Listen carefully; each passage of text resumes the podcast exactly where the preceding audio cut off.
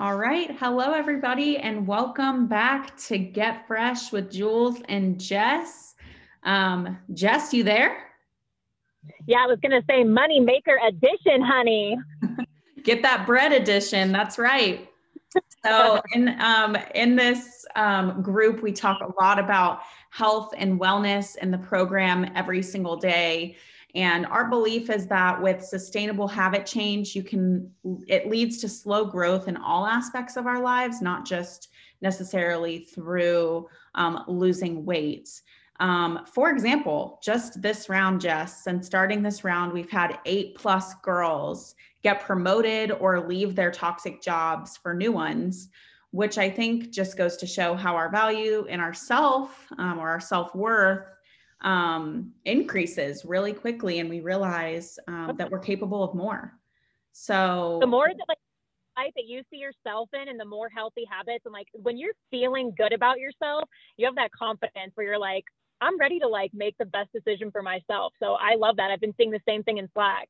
Yeah, absolutely. So, one thing we know for sure is that financial health is an aspect that I think a lot of us um, can use some help in and um, really just learn a lot more about in general. So today we brought on Jacqueline. She is the author of Money Planning and Positivity. She is a CFP and a Forbes top, she has a Forbes top 10 podcast called Uncensored, and she is here to chat about our finances. So welcome, Jacqueline, and we'll go ahead and have you introduce yourself. Hey, Jules, I'm so excited to be here today. And hey, Jess. So we've got Jules, Jess, and Jack today. Right. so, J, J to the third. The, the triple threat. The triple threat. Triple yes. threat here. well, I'm really excited to be here. Thanks for the warm introduction. Again, my name is Jacqueline Shattuck, and I am a certified financial planner. I'm actually based in Atlanta, Georgia. And I'm really excited to talk to you guys today about financial health, financial wellness. I'm hoping that I can connect some dots for you guys and, uh, you know, be a light for you. Yes, we need finances for dummies, please. Not saying that anybody here is a dummy outside of Jess and I, um, but yeah, we need we need that level of education here. You know, okay. like the first thing that comes to my mind whenever like anybody is talking about finances, like we're all adults here, but um the scene in Bridesmaids where she's like, Help me, I'm poor. I'm like, Hi at me. I'm victimized by that clip. Yep. Oh, that's hilarious. I love that movie. Well, let me share with you a little bit of my backstory. Um, and when I explain to you my backstory, it makes understanding what me as a financial planner does. Perfect. So as far as my backstory goes, I'll make it like short, sweet to the point. So I grew up in Northern California on a thousand acre ranch, and that property had been passed down for generations.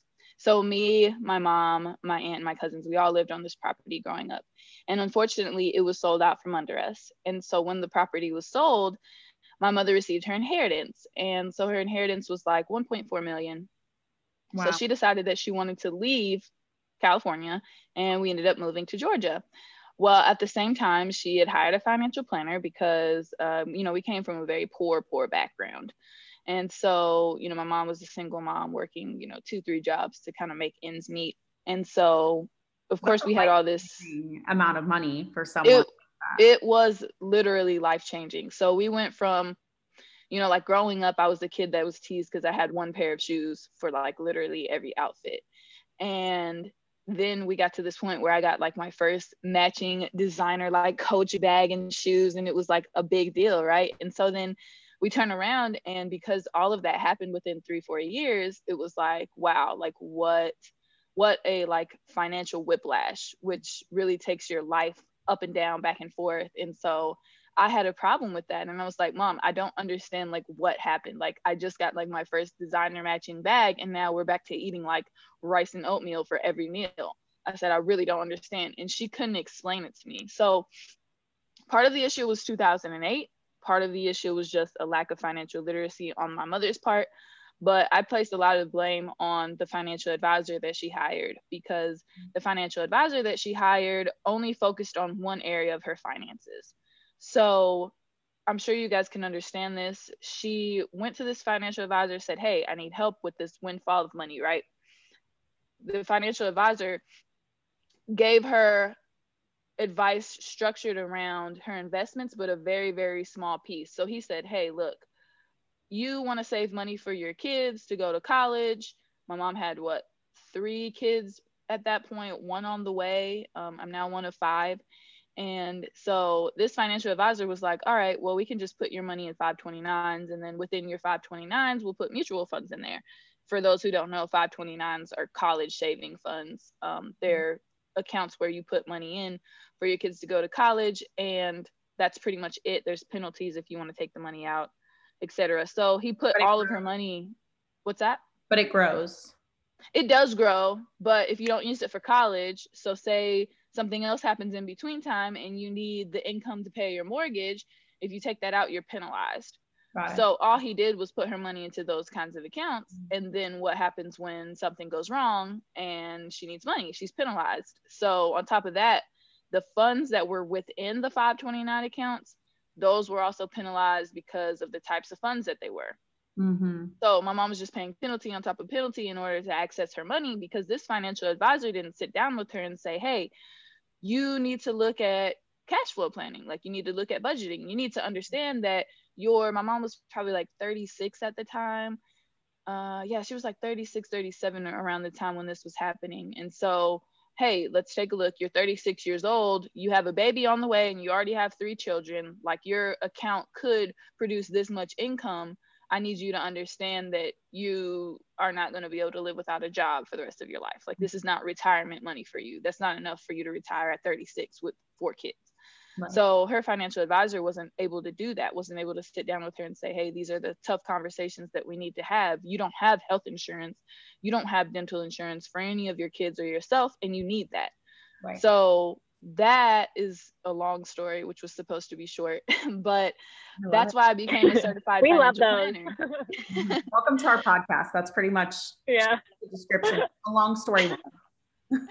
a long story long. So yeah, so that's why I became a financial planner because I wanted to be the go-to person for finances. I wanted somebody to be able to come to me with a certain situation say, hey, you know, I'm getting married. I'm not sure, you know, how we're supposed to join our bank accounts together. And I say, hey, you have this whole slew of other, you know, financial issues, good financial problems that we need to talk about, that we need to tackle. So I always wanted to be that person. You know, you can come to talk to me about any kind of financial issue or thing that you're battling or, you know, celebration. And, you know, we can talk about all the good, bad, ugly, everything with that. Perfect. Well, I mean, that's like the perfect why. You know what I mean? It's, didn't want to see anybody have what happened to you guys happen to them. Um, so yeah. that's, I mean, amazing. I um, love that energy too. Like I feel the same way about something when I'm like, I I see either like an area where somebody is like, I don't want to use the word being taken advantage of, but it's like, you know, if I just knew a little bit more about this, I'd be able to make better informed decisions. And that goes for really anything. So mm-hmm. I love that energy. She's like, I see I see a hole, I'm gonna fill it. And now I know somebody because I literally still like, Dad, will you help me with my taxes? Mm-hmm.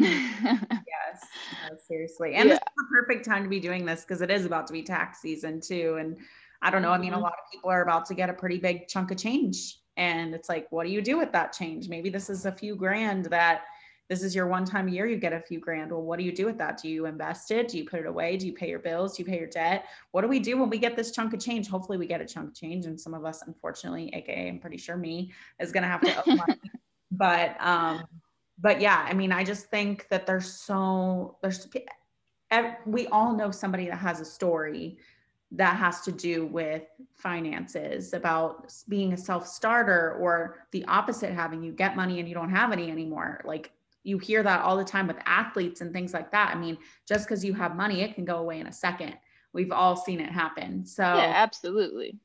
I would love to just kind of just talk us through this. So, so one of the things I, I said to Jacqueline when I called her and we connected about doing this podcast was I don't want this to be Dave Ramsey style because that's just in my humble opinion. I mean, I know there are so many girls that do it, people that do it that love it, but I just think that it doesn't totally go in line with the, any of our beliefs in the program, which is just small habit changes and moderation. And I would love that same advice in our pockets, in our bank account. Just small changes and moderation. You're not having to make these huge sacrifices. You're not having to starve yourself. You're not having to starve yourself financially and just stay home all the time and make you know stuff from the dollar spot and in target because we got to save money for retirement. I don't want that for these girls. So how do we find a balance? Yeah and i don't want that either. Dave ramsey's style is very aggressive and it's like he's yelling at you in your face like hey you need to change this. You need to do that. But in reality like when we do those kinds of things they most often don't stick or if they do stick it's like a trauma stick and nobody wants like a a trauma bond with their finances. That's not fun. No. so I think that it's it is important for us to find balance. And so I'm glad that you asked me to do this because my tagline and well it used to be a tagline but now it's the title of my new york times bestseller money planning and positivity so i've always been all about of course like finances being the heartbeat of your entire life right. I know it's kind of hard for us to say that but we know that our financial situation dictates our lifestyle. Definitely. dictates where we live, it dictates the things that we purchase, it dictates when we get to retire. So it's so important. But on top of that, so is positivity mm-hmm. and having mental mental health, mental wellness. Because for me, what I watched was, and I'm sure since you ladies talk about this all the time, what I watched with my mother was she went through a severe depression and mm. that was really really hard to watch you know because when you go from having you know retirement money to having almost nothing literally having like $2000 in your bank account you can imagine there's got to be some mental hurdles that go with that totally it's so, like your self-worth is tied directly into your success for mm-hmm. like 93% of people it's that way.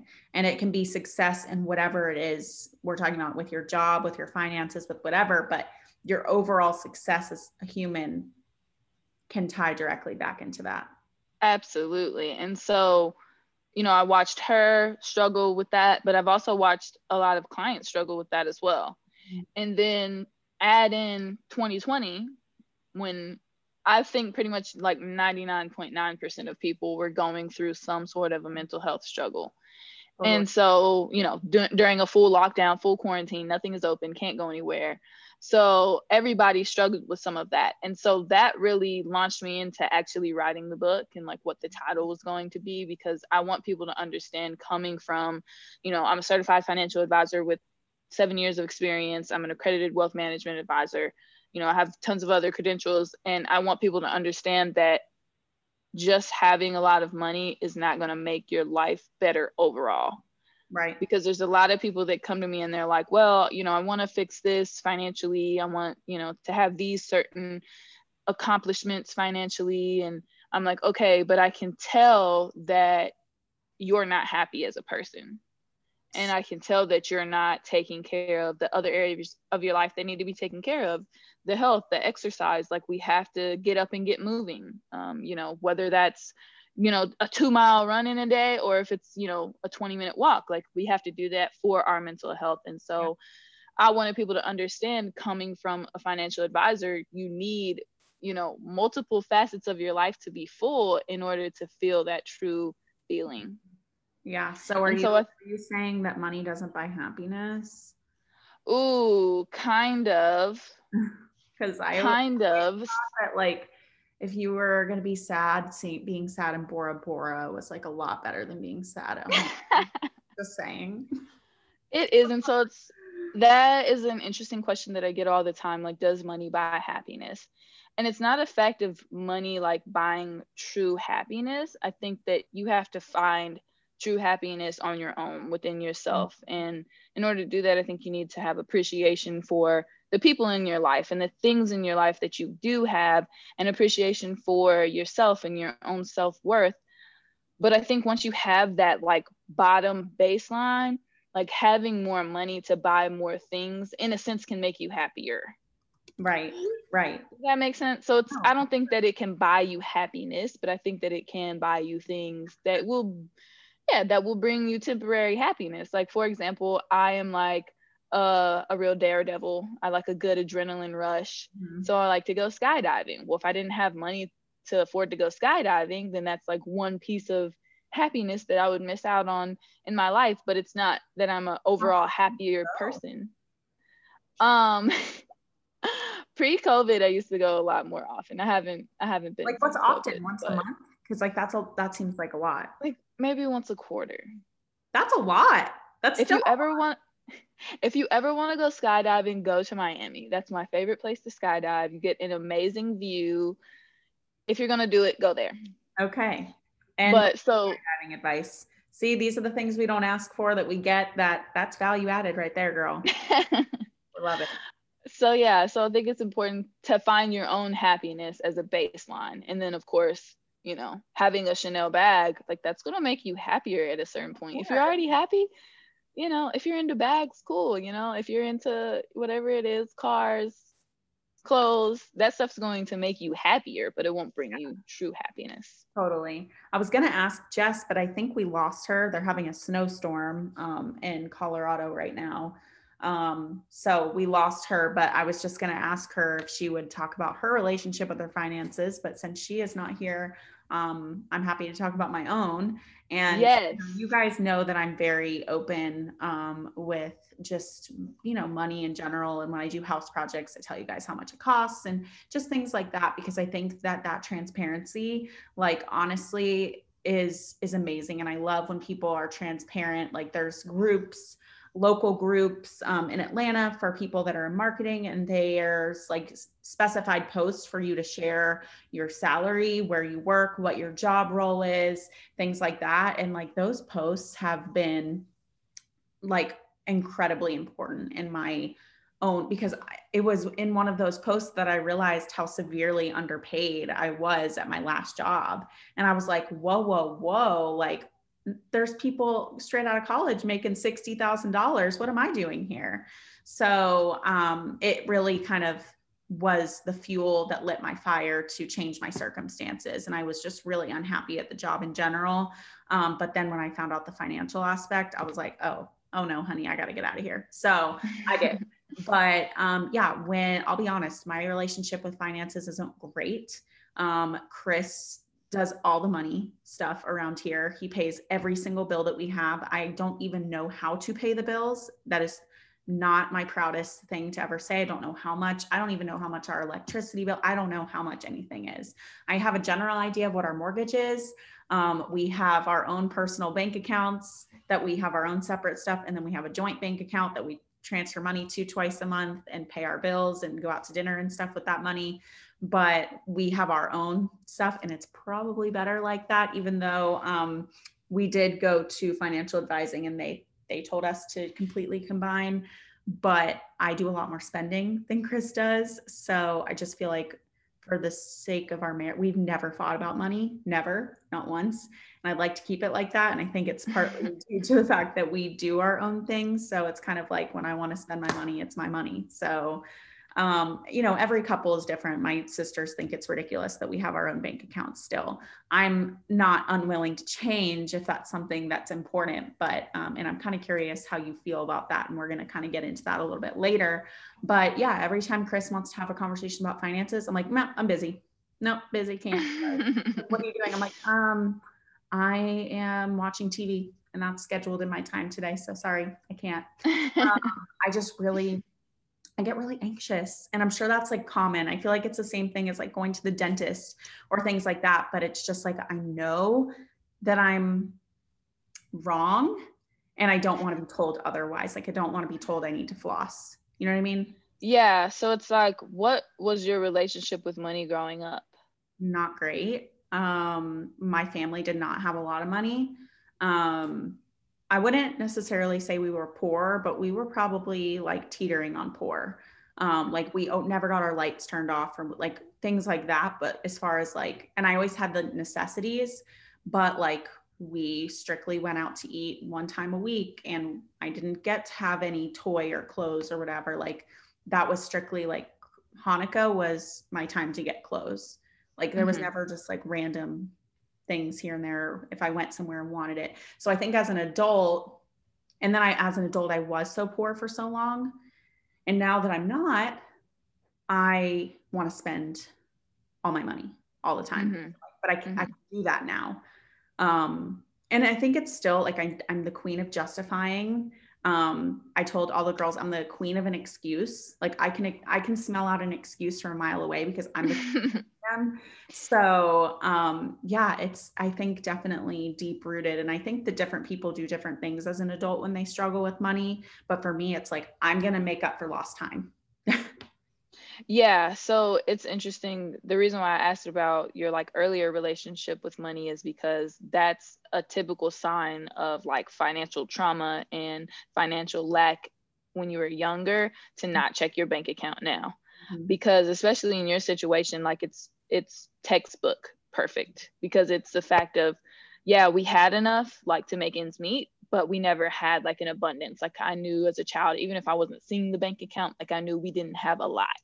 Mm-hmm. so i knew that my needs were going to be met but nothing above that. And so now that's why you know it relates to you not wanting to check the account now because you're like okay i know that there's going to be enough for my needs to be met but i don't know if there's going to be a whole lot of extra so i'm just not going to pay attention to it at all that's that's totally it and i mean mm-hmm. I just, this is so embarrassing like i actually can't believe i'm about to say this out loud but i was telling jacqueline i overdrafted my bank account last week like what that because mm-hmm. I don't check it because I don't want to know what's in there. I don't want to see it. I I just I have such a bad relationship with it, honestly. Yeah, and I mean it's important to acknowledge that you weren't a poor young adult, you just were a young adult and everybody has to figure it out. Like yeah that's like saying oh i was poor in my life. Like no you were a college student. We yeah. were all poor at that time. Yeah. So let's acknowledge that. Like you're doing well now. I'm happy that you guys are settled. And so now is the time for you to acknowledge and you know have that conversation with chris. And i feel like one way for people to tackle that is to have money dates with their spouse. Like oh, you know God. we have a money date. It's just once a month we make it real easy. It's yeah. only 15 minutes. Okay. You so know, we sit about? we Just sit so- down and we yeah, we talk about last month's expenses, any big goals that we're saving for next month's expenses, you know, making sure, hey, you know, did you put that money in the Roth account? Yeah, I made the transfer to the Roth accounts. Like everything's gone through as normal. So it's mm-hmm. just having that conversation because as far as like spouses go and you know you being able to lean on chris wholeheartedly mm-hmm. i never want to you know put this out there but i have clients who are widowed mm-hmm. and their husband did everything and now they you know like you said don't know how to pay a bill mm-hmm. and I it's like okay honestly because i'm like i have that kind of anxiety like the kind where everything in the world is great and you close your eyes and you're laying in a hammock and it's a beautiful day outside and then you're like i could be a widow like I, I like I'm sure that understand that kind of anxiety, the kind that just creeps up out of nowhere just when you're like comfortable and enjoying yourself. Yeah. So I yeah. definitely thought about it. I'm like, geez, like I need to know how to do these things for sure.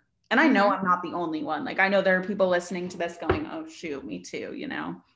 Yeah, absolutely. And you just always want to be in the know. And I feel like especially as women, it's important for us to know what's going on around us. Yeah. And I know you trust Chris wholeheartedly. I trust Chris too. I know him. I yeah. know him. and I, I trust him to take good care of you as well. But we always just want to know what's going on. So I do have a question for you. So this is something mm-hmm. that I feel like I hear different. It's all about your like um, philosophy, I guess, as a financial planner. But I, I, you know, you read the internet, you read different things, you hear different things from people. So is it better to build up a safety net, pay off all your credit cards, or tackle the student loans? Like, which one would you say is the most important? Okay, so most important. What's that you cut out? What order would you would you rate those things in order of importance? You have them in order of of importance. So first is the emergency savings. So you want to make sure that you have some kind of a safety net. And I feel like I don't even need to go in depth on this because we've all seen 2020 mm-hmm. and what not having a safety net looks like. Mm-hmm. So you need that safety net first. And then you want to make sure that you are tackling that credit card debt because mm-hmm. historically credit card debt is, is at a higher interest rate than your student loan debt. And you know student loan debt it's pretty easy to explain you know why you would pay off a credit card before a student loan right now right. because federal student loans are deferred for another nine months or so. Mm-hmm. so i think it's important to yes have a savings account. You know you can have um, either emergency savings. So what we put in that emergency savings is any money that you know you're going to need for any big expenses coming up. So let's say you pay your car insurance quarterly mm-hmm. so we're putting that quarterly car insurance in that account and then we just have a little bit of extra money in there in case you know our tire goes flat or you know something like that something unexpected something that's truly an emergency and then you also a lot of times people will couple in their emergency account their six months of expenses mm-hmm. so you know should you experience job loss um, or be out of work for a little bit something like that you have six months of expenses in that account mm-hmm. So you want to have that on deck in case anything happens and then you can tackle the credit card debt or the student loans. Okay perfect. What is the um, i guess this is just a question because i'm not somebody that compares myself to other people i'm really not but it is sometimes nice to have a baseline and knowing what's considered ex- excessive what's considered normal when it comes to spending because I really don't know where I fall. If I had to guess, my spending would be considered excessive on all fronts, but particularly for things like groceries and things like that. Like, how do I know if I'm buying, spending a normal amount? Because I would like to spend a normal amount. And if what I'm doing is excessive, I would want to pivot that. So I guess my question is what's the average amount that, like, an average, you know, let's say couple, let's not even bring kids into it, spends mm-hmm. on things like a week or a month?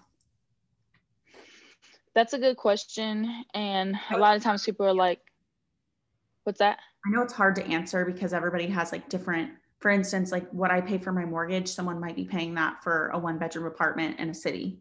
So mm-hmm. it's hard to compare. Yeah, so like most people are like, hey, what's the rule of thumb for how much my house should cost me every month? And my response is that we all have different thumbprints. And so mm-hmm. I can't say, you know, like you just said, it's supposed to be X amount for everybody. Mm-hmm. So the best thing to do there is to kind of take these generalities, right? So take, for instance, like I want you to be saving 15 to 20% of your gross income. So a lot of people forget that they're saving into their 401k before they even get their paycheck.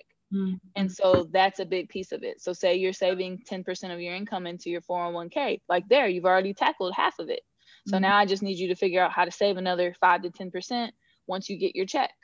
Mm-hmm. So, you know, if you think about it like that, it's not that difficult to tackle. So I'm saying, hey, 15 to 20% of your savings because your savings is the most important part. And by savings, I mean, of course, like the money you put into your emergency savings, but really into investing. Mm-hmm. So I like to call it a, a flow through model. So think about it like this your paycheck goes into your checking account, right? Mm-hmm this is just in the simplest form. Your paycheck goes into your checking account. Okay. So next, you need to make sure that you have your emergency savings account. So let's call it $10,000. mm-hmm. So once you've saved from your checking account, imagine it flowing into your savings account. Now your savings account is full at $10,000. You don't need any more savings in there. So now, whatever would normally flow into your savings account now flows into your investment account. Mm-hmm. And so you get to bypass the savings and you get to invest all of that money. So I'm saying that you save 15 to 20% of your gross income. Now, the real truth is that whatever you spend is spent, it's gone. so that other percentage, it's out of here. So you give another 20% to taxes, you know, that leaves you with 60% less left, and then you're spending that 60%. So, mm-hmm. however, you dice up that 60%, as a financial advisor, I don't really care. to be completely honest. I don't really care how you divvy up that 60%. I don't want you to sit here and have a headache over, oh, I spent too much on Amazon or oh, my mortgage is too high, like, or my rent is too high. I want you to realize that at the end of the day, you're spending 60% of your income. That's so the big thing to focus on. 70% of your income right now, then that's when you need to take a look and you need to make adjustments, you're saying? Yeah, because say you're spending 70% of your income. Okay. I'm assuming you're giving another 20% to taxes. That means you're only saving 10%. Right. That's really that's really low, honestly, especially when you know, we're speaking to mostly millennials here, right? Yeah. Mm-hmm. Especially when we look at millennials, like we don't we don't want to work the same way our parents worked for 60 years at the same company in mm-hmm. hopes to get a pension one day. Mm-hmm. Like we want to have more flexibility, we want to have more freedom, autonomy over our life and we need money to do that. And so if you're you know in your 20s or 30s you know working your big girl job and you're only saving like 10% you're spending way too much on rent and you know like you're buying too much on Amazon and you're trying to fill whatever void it is that you have with you know eating out all the time like you know that you're going to need to make some small changes take some small steps towards having a more whole life so that you don't have to work until you're 80 years old Mm-hmm. Sorry, so calculating how much I need to save. Not good. no, y'all. that's good. So the easiest way to do this, and it's one thing that I sit down with my clients and do, it's I say give me your last tax return. So as of right now, we would look at 2019. Mm-hmm. So give me your 2019 tax return. So your 2019 tax return should show me the majority of things that I need to know. So it'll show me what money you had coming in, and then it'll show me what money you spent on taxes it'll show me vaguely what money you saved, right? So it'll show me like what you saved into your like 401k or into your IRAs, whatever mm-hmm. goes there. And then you can kind of roughly tell me what other money you have in savings or what whatever you save. So basically from that tax return, I can figure out, okay, this is how much you spent, what percentage that is. And oftentimes people are like, wow, like that's a really, really high percentage. Like truly to that number that you said, Jules, like I am spending 70% of what I have coming in. I'm paying 20% in taxes. Like, if you do this on your own, don't forget about your state taxes. A lot of times we just look at the federal return, but you've got federal and you've got state. So I'm spending 70%, I'm paying 20% in taxes. I'm only saving 10%. And like, as far as self worth goes, like, I'm saying, okay, so you feel like you're really only your future you is only worth 10% of your income right now. Mm-hmm. Like, how much is your future you worth? Mm-hmm. Is your future you worth 20, 30%? Like, do we need to figure out how to make that work? Or, you know, I love what, what do we need to do here? Uh, your future you. Mm-hmm. Yeah, that's huge. Yeah. Uh, and it's, and, and I'll say with that, I really highly recommend that you save money into your 401k. So of course, every situation is different, especially if you're trying to save for your first house or some sort of a big purchase like that. But when you save into your 401k, you get a tax deduction. So mm-hmm. it makes your tax bill lower. Mm-hmm. So when you're trying to finagle, okay, how much should I spend? How much should I save? You know, what do I pay in taxes? Like you can get your tax bill lower because oftentimes our tax bill is our most expensive bill. Mm-hmm. actually because think about you're paying 20 to 30 percent to the government like what else are you paying 20 to 30 percent to you know hopefully your mortgage yeah. um, because you're getting a lot of that back either in tax deductions or of course in equity mm-hmm. but oftentimes taxes are our biggest bill and so we want to make sure that we're mitigating those the best that we can and the easiest way to do that is to save into your 401k or if you're self-employed open up an individual 401k open up a SEP open up a simple account, you know, make sure that you know what you're doing here so that you can save on your taxes. Yeah, for sure. Um, I guess how, what would you say? This is a, another loaded question, I feel like, but how do we determine our financial goals and put realistic timelines around that? And the reason I ask is because I am someone who makes a vision board every year. And every year on that vision board, I put $15,000 in savings, $10,000 in savings. And I have these huge numbers, which I'm sorry, but $15,000 and $10,000 to me is a lot of money. So um, I fail every year, if I'm just being frank. Things happen, you get married, you do, you know, just all different types of things. And a lot of girls um, in the program are at that age right now where they are saving for weddings or they are in grad school or they are, you know, just have these kind of like things happening in their life that aren't forever um, mm-hmm. that do put a hindrance on your um, ability to make money or keep money. Um, so you know i this i'm hoping 2021 will be the first year that i actually follow through with the goal that i set myself. And um, i actually read this thing on tiktok. I didn't read it. It was a video and it said um, $30 or $38 a day of mindless spending equals $10,000 a year. And I was like, oh my gosh, I totally do that. I totally mindlessly spend $38 a day. Maybe not every single day, but like a lot of days I do. Mm-hmm. And um, I was like, okay, I added the amount of money up and I think whatever, I think I, I set the transfer um, to, from my bank account to my savings account for $189 a week or something like that. Cause I was like, I will have $10,000 at the end of this year. Like I told mm-hmm. myself I will because I just, I don't have a savings account. I don't have anything and it's terrifying. And I don't really have a 401k. I have an IRA. It has very little in it that I need to contribute for last year still. But but still I don't have these huge 401k accounts like Chris does or whatever, where he has this great, you know, company match, whatever. I work for a small business. So I don't have that. So it's even more important for me to be doing these things and setting these automatic transfers up. Well, you know, three weeks into my doing that, I overdraft my bank account. So clearly, you can't just do the the tw- the thirty eight dollars of mindless spending and continue um, to spend that. You know what I mean? Like I I kind of mm-hmm. cut back a little bit, and I forgot that part of it. I thought I could just keep doing what I was doing and transfer one hundred and eighty nine dollars a week. Yeah, you can't do that. Um, hopefully, one day I'll be rich enough to do that, but no, not today. So, um, yeah, I guess. Um, how do we how do we determine those goals? That's a really good question. And I actually have a guide for you ladies. So it's called Creating Your Ideal Five Year Net Worth. So, what the guide does is it walks you through creating your net worth as it stands right now.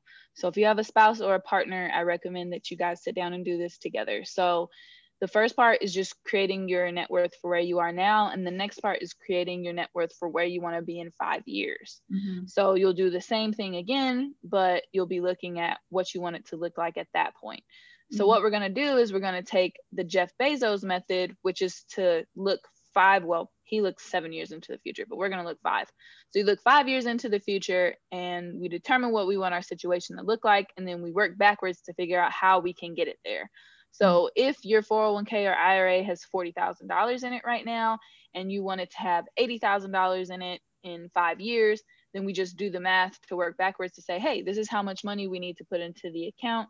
And in your case, like you're not even counting for the growth, the investments in the account, you're just counting for the, the basic math. So it's just the basic math of like, how do we get from A to Z? Mm-hmm. So that's a really easy way to set goals is using that guide that'll be available to you. Perfect. And in addition to that, as far as setting goals go, it's about your lifestyle and what you want things to look like. So it's about envisioning what you want your future to be like. Do you want, you know, to have a bigger house one day or a house at all? Like, do you want, you know, grad school to be paid off? You know, what do you want it to look like? And then we go back and we fill in the gaps of like how to make that happen. Mm-hmm. So it's a lot of visualizing your higher self. And it's a lot of, you know, you've got to look at yourself and this is going to give you, I think, more of a purpose and it's going to help you with your self worth because you're going to say, like, okay, these are the things that I want for myself. And like, how do I get there? Yeah. And I think that you're going to be able to to make those a highlight and and make them actually come to life. Definitely. I think that's perfect advice. Um, okay, I do have a question. It kind of leads into this, but I guess how do your services work? I've, I've always been curious as an onlooker to your success. Um, in my world, the only people with financial advisors are rich people. Um, maybe you can myth bust that for me. But I guess what's the difference between a, um, a CFP um, and people who, and I don't know if anybody else here has ever gotten roped into one of these, but I, I have more than once gotten roped into someone who's like, oh, I'm a financial advisor and come to my office and we'll have a meeting. And then you go there and you break down, you spend all this time talking about your finances, you bring your bank accounts, whatever. And at the end, they, they give you like kind of a budget or they give you some budget advice, but then they try to sell you life insurance. like,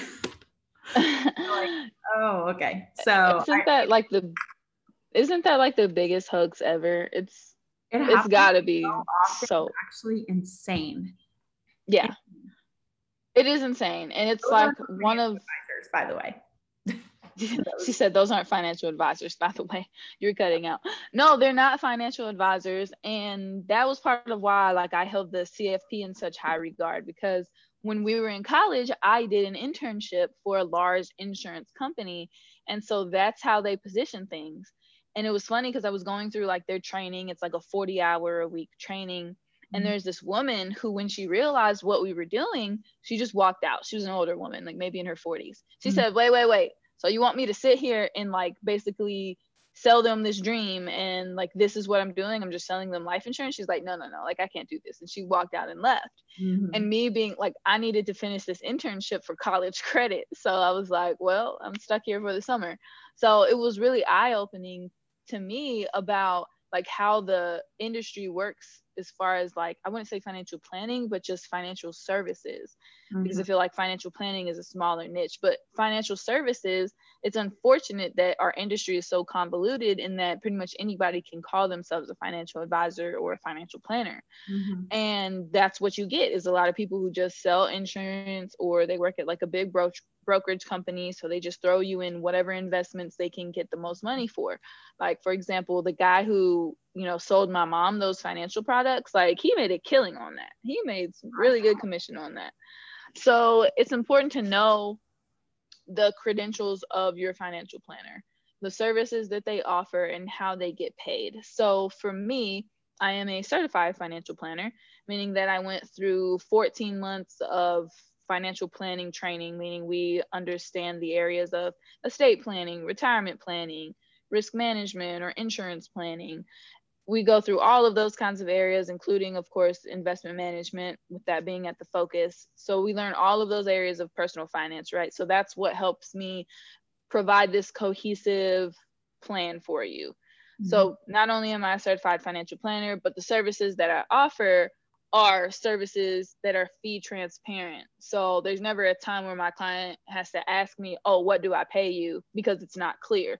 Now, maybe they can't find their report in their portal, but the fee is clearly stated on there like, hey, your fee was X amount. You know, it's based off of how much money I manage for them, how much planning I do for them. Mm-hmm. So that that part is important as well. Um, and so when you're looking for a financial planner, it's important to ask them, you know, what's their experience, what's their credentials, and how do they get paid? Mm-hmm. And so for me, my clients only pay me by fee. So there's two ways that the services work. One, clients pay me for financial planning services. So that's where we sit down, we talk through all of those areas that I mentioned earlier, and we figure out what it is that you need to tackle. So for like you and Chris, it would our first main thing that we would tackle would be cash flow management mm-hmm. and the budgeting portion, like making sure that you're both comfortable with this, we break it down to the point of looking as closely at like what you're spending on you know amazon or wherever it is that you're spending your money on like home goods say mm-hmm. hey okay i think you're spending a little bit too much in this area. And it's only because i can look at your overall plan and say hey you're giving you're you're spending 40% of your income on your house like that's really really high. I don't so, know why i thought you were to say starbucks. 40% of your income goes to starbucks. I'm like i know no. a lot of mine does too, unfortunately. um, so yeah, so we would look at all of those areas and take a deep dive into it. So that's the financial planning service. And so clients are paying me anywhere from, let's see, right now eight thousand dollars a year to like twenty thousand dollars a year for those services. Oh, wow. So the low end is typically like individuals are paying around eight thousand dollars a year, and then have my entrepreneurs who may have one or multiple businesses that are paying me like $15,000 a year because I provide a full concierge service. So we're not just talking about your personal finances, but we're talking about your personal intertwined with your one or many businesses. And then I'm helping coordinate with your CPA, with your estate attorney, you know, to make this whole team for you to make running your business easier. So that's the pay scale that I'm on right now. And then on top of that, there's a fee for what we call AUM or assets under management. So mm-hmm. for my clients who have $250,000 or more, they pay me 1%. For my clients who don't yet have $250,000, I charge them $10 a month. So that's the fee just for the investment management portion. So um, what me and my business partner wanted to do was to be able to have um, almost like a robo advisor or like an acorns mm-hmm. kind of system within our firm so mm-hmm. that's how we're able to offer just the investment management piece by itself for $10 a month so for you ladies who are like, okay, I need to get started. I'm not sure where to get started. Like, I don't think I could afford 8,000 or I don't think I could afford a financial advisor at all. Like, we have our robo services to get you started. Very so that's kind of how our services work. That's, you know, what I've been up to for the last few years. Yes, a little update. And by the way, we should have said this in the beginning, but um, I know Jacqueline from college. She lived at um, the apartment complex that I lived at and then I worked at. And then she approached me one day and she was like, Hey, do you want to do this like internship thing for the Georgia lottery? Oh, yeah. Remember this? And I was yes. like, what is it? And she's like, oh, you make like, I feel like it was kind of a lot. I feel like it was like 16 or $20 an hour or something. Like yeah. That and like we just have to go to these like events at like the football games and basketball games. We have to get people to apply for the scholarship, the dollars for degrees scholarship through mm-hmm. So her and I, we were like the two representatives from Kennesaw, and then we had a um, contest with all the other schools, and like I'm talking big schools, like we were going up against like UGA, Tech, like Emory, like big schools, and it was just little old us. And it was basically there was a contest at the end that was like whoever gets the most um, converted like attendees of the game to actually apply for the scholarships and we ended up winning. We won ipod uh, ipad minis. I, I actually yeah we did. yeah.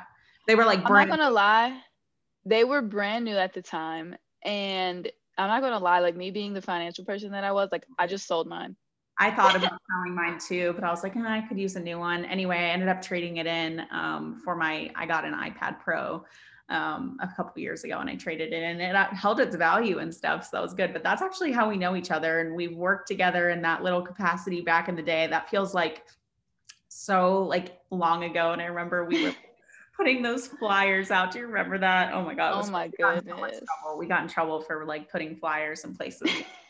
but we were just trying to we were trying to get that bread honey so um, yeah and we did that was a good little side job it was, a, it was definitely a good little side gig so we did that but um anyway i just want to thank you for coming on today and you guys will definitely be seeing more of jacqueline around and hopefully you don't you know roll your eyes every time we talk finances but um the challenge today you will receive her, um was it uh it's the guide the mm-hmm. guide um for you to determine your um goals and your timeline um, for us all to be rich bitches, you know. So um, we're gonna yes our money right this year, y'all. This is the year we actually put it on our vision board and we're doing it. So um, get ready. I hope that yeah, I hope that this wasn't totally boring to you guys. But next time we're definitely talking spouses or like new relationships and money.